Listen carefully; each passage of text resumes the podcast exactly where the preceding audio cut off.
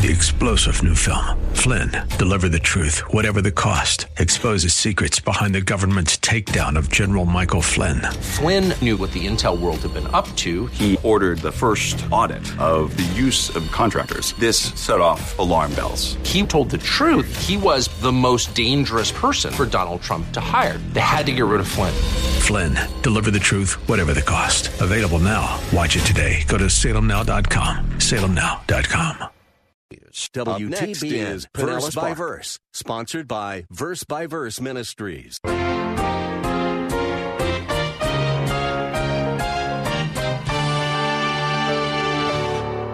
Now, what are all the, those are all catastrophes which kill people. God has used them in judgments. That's exactly what Elijah's heart was saying. Lord, judge this people. Wipe them out. I don't care if it's an earthquake. I don't care if you have to give them a strong wind. I don't care if you burn them by fire, but wipe them out. But the Lord wasn't in that. What was the Lord in? After the fire, there was a sound of a gentle blowing. I suppose that we have all had those times when we felt like we just couldn't take it anymore. We can identify with the exasperation that Elijah felt when the people of Israel did not respond in faith to the incredible demonstration of power they saw on Mount Carmel. Still, God made it clear that He was not done with Israel as a nation. He would speak to them with a soft voice and a gentle blowing rather than cataclysmic judgment. Welcome to another broadcast of Verse by Verse.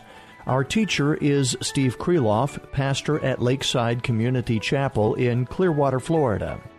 Pastor Steve is currently going through a study of Romans chapter 11 that answers the question Has God rejected Israel? We have already seen that Paul offered his own conversion to Christ as the first evidence that God had not completely rejected Israel. Today we will see that God purposefully chose that nation to be his own special people. Although we might make the argument that they have not deserved his favor, Paul reminds us that God chose them based upon his own grace and not on their performance. To tell us more about this choice of God and how God always sees to it that some part of Israel remains faithful to him, here is Pastor Steve. There's a second proof that God isn't ultimately through with Israel, and that is the chosen remnant. Not only the conversion of Paul, the chosen remnant. Now, Paul's already introduced to us back in chapter 9, or actually even in chapter 2, he spoke to us about a remnant. So let me just go over that. Chapter 2, remember this? Paul says at the end of verse of uh, chapter 2 verse 28 for he is not a jew who is one outwardly neither is circumcision that which is outward in the flesh. But he is a jew who is one inwardly and circumcision is that which is of the heart by the spirit not by the letter and his praise is not from men but from god. Then in chapter 9 he he identifies what he's talking about and he says in verse 6 but it is not as though the word of god has failed for they are not all israel who are descended from israel. In other words not all israel is Israel in the sense of being fleshly Israel. There are, the phys- there are some physical descendants of Israel who also have believed in the Messiah, and they become spiritual Israel. They become the Israel that God is fulfilling his promises in right now. Someday, ultimately, he'll fulfill it with the nation as they accept him during the tribulation. But right now, God is fulfilling the spiritual blessings of salvation with people like myself, a remnant a small minority of Jewish people who have believed, so God is faithful. And then in verse 27 of chapter 9, Isaiah cries out concerning Israel, though the number of the sons of Israel be as the sand of the sea, it is the remnant that will be saved. For the Lord will execute his word upon the earth thoroughly and quickly. And just as Isaiah foretold, except the Lord of Sabaoth, that is the Lord of hosts, had left to us a posterity, that is a remnant we would have become a Sodom and would have resembled Gomorrah. The only reason God preserves the Jewish people now is because of that handful of Jews who believe him and he's fulfilling his promises to them. There's no other reason why he would preserve them except to fulfill his word. Now, in Romans 11, Paul expands upon the concept of a chosen remnant from within the nation of Israel. Look at verse 2. God has not rejected his people whom he foreknew. It's a statement of fact. God hasn't rejected the people he chose. In fact, the term foreknew means more than just to know beforehand. God didn't just know of Israel beforehand. Eh, the word foreknew means to predetermine. It means to choose. It means pre-planned love. Eh, it means to set your affection upon someone. Eh, and with the word pre before it means beforehand. And we've gone over this in times past, especially when we covered the sovereignty of God in Romans chapter 8. In fact, if you just take the word know or knew in the Bible, you'll see what I mean. Knew is also is often used in the Bible to speak of an intimacy. For instance, Cain knew his wife. It didn't mean that he shook her hand and said, "Nice to know you." It mean they they had the intimate relationship of a husband and wife. The Bible says she knew not a man. It doesn't mean that she had never been introduced to a man. She didn't know that any men exist. No, she never had sexual relations with a man. That's how the Bible uses the word knew. In Amos 3 2, God says to Israel, Israel, of all the families in the earth, you're the only one that I have known. Does that mean God didn't know about the other families? Obviously not. God knows everything. It means, Israel, you're the only one I have set my affection upon. And to foreknow someone is to set your love upon them in the sense that you uh, purposed it and pre-planned it and chose them. So really what God is saying is in verse 2, God has not rejected the people he chose. God isn't about to break his promises and cut off the people he chose to be his special people, the people who he chose to give these promises to. God hasn't, hasn't chosen them only to cast them aside. And to illustrate that he will never cast away his people, no matter how disobedient they are, Paul uses the Old Testament story of Elijah. I love Elijah.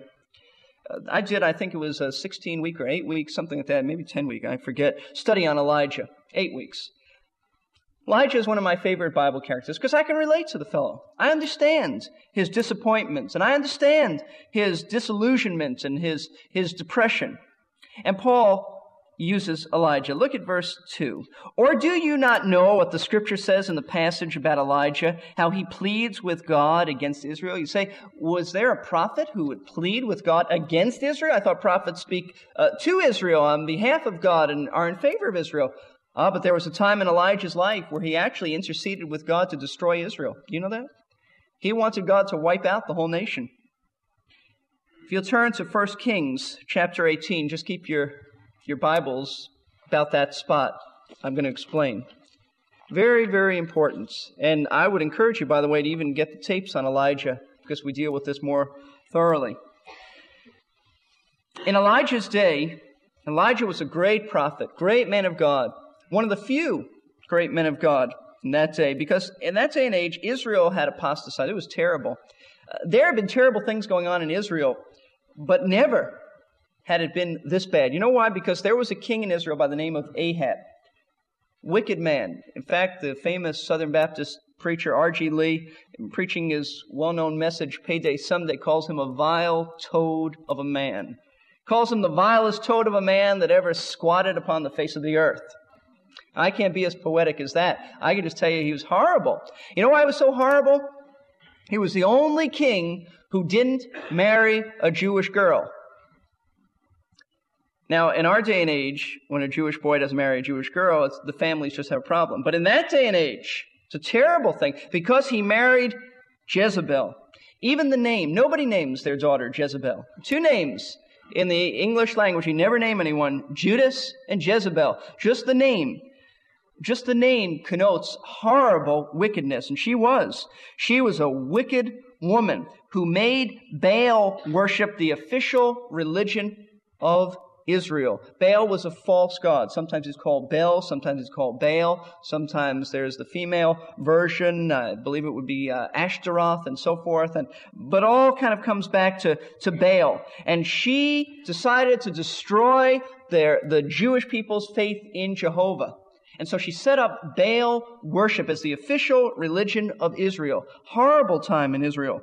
And Ahab basically was, was just her puppet. She really ruled Israel.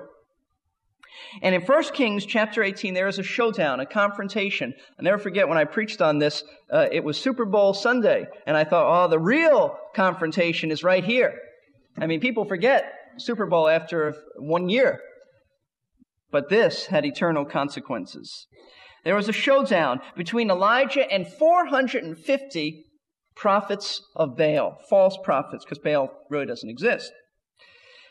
And they have a contest in 1 Kings 18. Now look at the, the contest. Verse 23. Now, let them give us two oxen, and let them choose one ox for themselves, and cut it up, and place it on the wood. But put no fire under and I'll prepare the other ox, and lay it on the wood. And I'll not put fire under it. Then you, meaning the false prophets of Baal, then you call on your God, and I'll call on the name of the Lord. And the God who answers by fire, he is God. And all the people said, That's a good idea. That, that makes sense. That's good. We agree to that. So Elijah said to the prophets of Baal, Choose one ox for yourself and prepare it first for you, uh, for you are many, and call on the name of your God and put no fire under. Another, you go first. You know, it's okay.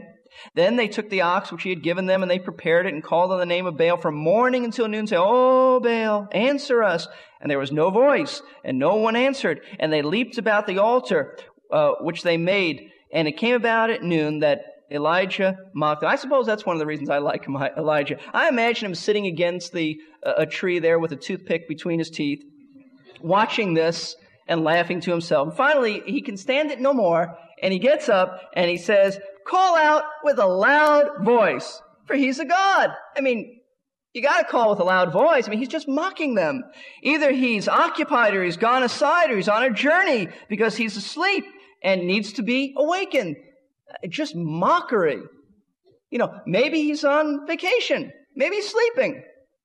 And uh, so they cried out with a loud voice. They cut themselves according to their custom uh, with swords and lances until the blood gushed out of them. And probably they were saying, look, we've got to wake our God up. And if he sees us with blood gushing out, then he'll certainly pity us. Came about when midday was past that they raved until the time of the offering of the evening sacrifice, but there was no voice and no one answered and no one paid attention. So here are these guys in the corner doing their thing, and no one's even watching them anymore. And Elijah said, Now's the time. So he said to the people, Come near to me. Come on over here. Come over here. All the people came near to him, and, and he repaired the altar of the Lord, which had been torn down. Elijah took twelve stones, according to the number of the tribes of the sons of Jacob, to whom the word of the Lord had come, saying, Israel shall be your name. So with the stones he built an altar in the name of the Lord. He made a trench around the altar, large enough to hold two measures of seed. Then he arranged the wood and cut the ox in pieces and laid it on the wood. And he said, fill four pitchers with water and pour it on the burnt offering and on the wood. Now that's not the way to start a fire. Okay, but Elijah wants to show them that God is God. They did it a second time. They did it a, a, a, again and a third time. And the water flowed around the altar, and, and it all, he also filled the trench with water. Here, here's all this water, and fire's supposed to come. And it came about at the time of the offering of the evening sacrifice that Elijah the prophet came near and said, O Lord, the God of Abraham, Isaac, and Israel, today let it be known that thou art a God in Israel, and I am thy servant, and that I have done all these things at thy word. Answer me, O Lord, answer me, that this people may know that thou, O Lord, art God, and that thou hast turned uh, their heart back again. And the fire of the Lord fell and consumed the burnt offering, and the wood and the stones and the dust licked up the water that was in the trench. And you know what happened? When all the people saw, they said, The Lord, He's God. And you know what Elijah expected? Now, now watch this. You can look up here now. Elijah expected what every one of us would have expected national repentance. I mean, when you see a demonstration of a miracle like this, you would normally think that the nation would come back to Jehovah. And Elijah, I would have to say at this point, he is hyped up. He is so excited that at the end of chapter 18, uh, the Bible says that Ahab rode on his, on his chariot. He went back to Jezreel. The hand of the Lord was on Elijah and he girded up his loins and outran Ahab to Jezreel. And I believe that was about 20 miles. Old prophets are not supposed to outrun chariots. This man is excited. Why? Because he believed that repentance and revival would come to Israel. And you know what happens? Chapter 19. Now Ahab told Jezebel all that Elijah had done and how he had killed the prophets with the sword. Now remember, they're her prophets. Jezebel is not going to like this. And I can imagine Elijah coming in and just, or Ahab rather, coming in and wanting to just turn the lights out. Good night, dear. Everything's fine. What happened today, Ahab? Oh, you don't want to hear about it until morning. No, I want to hear about it now. Well, you know those 450 prophets. And by the way, if you go back to chapter 18, you see that Elijah had all of them killed. Elijah killed 450 prophets. And, and that must have been, I don't know how he did it. That must have been an incredible deed of courage because I don't think they lined up and said, next, just put their head down. Incredible, incredible. It's sort of a Samson type deal here. But he gets back, we get back to chapter 19. Jezebel sends a messenger to Elijah saying, So may the gods do to me and even more if I do not make your life as the life of one of them by tomorrow about this time. I'm going to cut your head off. Now, Elijah has just stood up to 450 false prophets. Do you think he's going to flee when one woman is against him? Of course. You men understand that. I don't, we can hear some amens on that. And the Bible says, verse 3, and he was afraid, and he arose and ran for his life, and came to Beersheba, which belongs to Judah, and he left his servant there. Now, Elijah is afraid and he's running. And you know, I think it's more than he just feared Jezebel. I believe that Elijah was brokenhearted. I believe that he had poured out his life. He had, he had given his greatest message. He had expected Israel to repent totally. And when they didn't, I, think the man was crushed. The man needs some help here, and God's going to give it to him. In verse 11, well, actually, in verse, in verse 9, that he came there to a cave and he lodged there, and behold, the word of the Lord came to him, and he said to him, What are you doing here, Elijah? Now, God knew what he was doing there. He needed one of the first ways you deal with someone who needs counsel is you let them share what their problem is. And Elijah begins to open up. Now, now look at his pity party here. I'm not excusing Elijah. I just say I understand what he, what he went through. He said, I have been very zealous for the Lord, the God of hosts. For the sons of Israel have forsaken thy covenant, torn down thine altars, killed thy prophets, and with the sword, and I alone am left, and they seek my life to take it away. Now that's exactly what Paul is saying back in Romans chapter 11. But watch this. Elijah is interceding against God. You know what he wants? He wants God to destroy Israel. He ought to have been angry against Jezebel and against sin, but instead he's angry against the people. They've rejected him, they've rejected God, they've rejected his message, and God knows what's going on. So in verse 11, God says, Go forth and stand on the mountain before the Lord. And behold, the Lord was passing by, and a great and a strong wind was rending the mountains and breaking the, in pieces the rocks before the Lord. But the Lord was not in the wind. And after the winds, an earthquake, but the Lord was not in the earthquake. And after the earthquake, a fire, but the Lord was not in the fire. Now, what are all the, those are all catastrophes which kill people. God has used them in judgments. That's exactly what Elijah's heart was saying. Lord, judge this people. Wipe them out. I don't care if it's an earthquake. I don't care if you have to give them a strong wind. I don't care if you burn them by fire, but wipe them out. But the Lord wasn't in that. What was the Lord in? After the fire, there was a sound of a gentle blowing. You know what a gentle blowing means? Tenderness, love, grace. God didn't want to destroy Israel, not his chosen people. He wanted to reach them with grace and tenderness. You see, God knew, and if you turn back to, to Romans chapter 11, God knew something that Elijah didn't know. Elijah says, Wipe them out, Lord. I'm the only one left. So now you can take care of them. They're yours. Deal with them. Verse 4. What is their divine response to him? I've kept for myself 7,000 men who have not bowed the knee to Baal. You see, God knew something Elijah didn't know. Elijah thought he was the only one. In fact, I call this the Elijah complex, kind of a martyr's complex. I'm the only one. It's a pity party. God said, Elijah, you don't know what you think you know. You are 6,999 wrong. I've got 7,000 men and one herding prophet. You see, if Elijah had his way, Israel would have been cast away because they rejected God. But God won't ever do that. He always has a small remnant. Let's close with verse 5. In the same way, then, there has also come to be at the present time a remnant according to God's gracious choice. There's always a remnant. I'm a part of that remnant. Daniel and his friends in the Old Testament were a part of it. Elijah was. Moses was.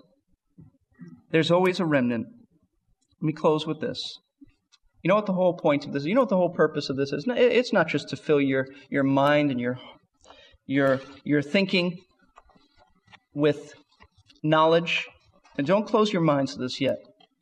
The whole point of this is to say to you, to say to me, you can trust the Word of God. God is faithful to His Word. This book is to be studied and it's to be believed, and its promises are to be counted upon. We sang before, Great is thy faithfulness. Absolutely. God is so faithful. God, according to Titus chapter 1, cannot lie. Uh, God's word, according to John 17, is truth. The gospel is true. And according to 1 John 5:10, if we discount the gospel and we say it's not true, then we make God a liar. God hasn't rejected Israel. You know what that means to you? And it means to me that he won't reject you either. Believe his word, count on his promises. You may not understand how he'll bring his promises to pass, but he'll do it. Let's bow for prayer. I struggled this week with this message because how do you apply to a predominantly Gentile church truths about Israel? The only application that really comes home is that God is faithful to his word. I hope you have a confidence in the word of God, that you believe the promises of God, that you don't treat the Bible just as a textbook. I hope you see the Bible as God's word God's word to be believed, to be counted upon? Are you moving out in faith to trust the word of God? You see, God has set Israel up. And he says, Israel is my glory. If you want to understand me, look at Israel. How I deal with Israel reflects who I am. You know what this message says to us? It says that we need to know that God is a trustworthy God. God can really be counted upon. When He tells you to do something, though it may be hard, you do it. You just trust and you obey. As the song says, there's no other way to be happy in Jesus. God is true to His Word. Believe it. If you've never trusted Christ as Savior, then God is still true, and He's inviting you to come to Him, to come to Him today and accept the, the fact of history that Christ has paid for your sins and rely upon that great truth and Him for salvation. We invite you to come up after the service, you who want to speak to us about accepting Christ. Father, has God cast away Israel? Of course not. There's always a remnant, and then there's the Apostle Paul. And Lord, then there are people like myself. You haven't cast away your people. Yes, temporarily set them aside, partially in unbelief, but not totally. Lord, I pray you'll help us not just to look at Israel, and not just to look at what we study today, but to see beyond these truths to you, whose word is true. Lord, may you build into each one who's here today and part of this congregation a deep faith in the Word of God, and that they personally would believe the promises of the Word, and they would be doers of the Word and not hearers only. For we pray this in Christ's name. Amen. Amen. You know, when you get right down to the bottom level of our faith, you will discover that trusting God at His Word forms the foundation. How can we believe that our sins are forgiven? We must believe what God has told us regarding His payment and forgiveness. And how can we live our lives with our hearts set on eternity instead of this world? We must truly believe that the one who told us about heaven always tells us the truth. So you can see we need the assurance that God's promises never fail, even when they are made to a tiny nation thousands of years ago. That is why this study on the promises made to Israel is so relevant to us today. It deals with the very nature of our God and the reliability of His Word. Thank you for joining us today for Verse by Verse. This radio ministry is dedicated to teaching the Bible with thoroughness. We hope that you have been blessed and strengthened by this commitment to God's Word.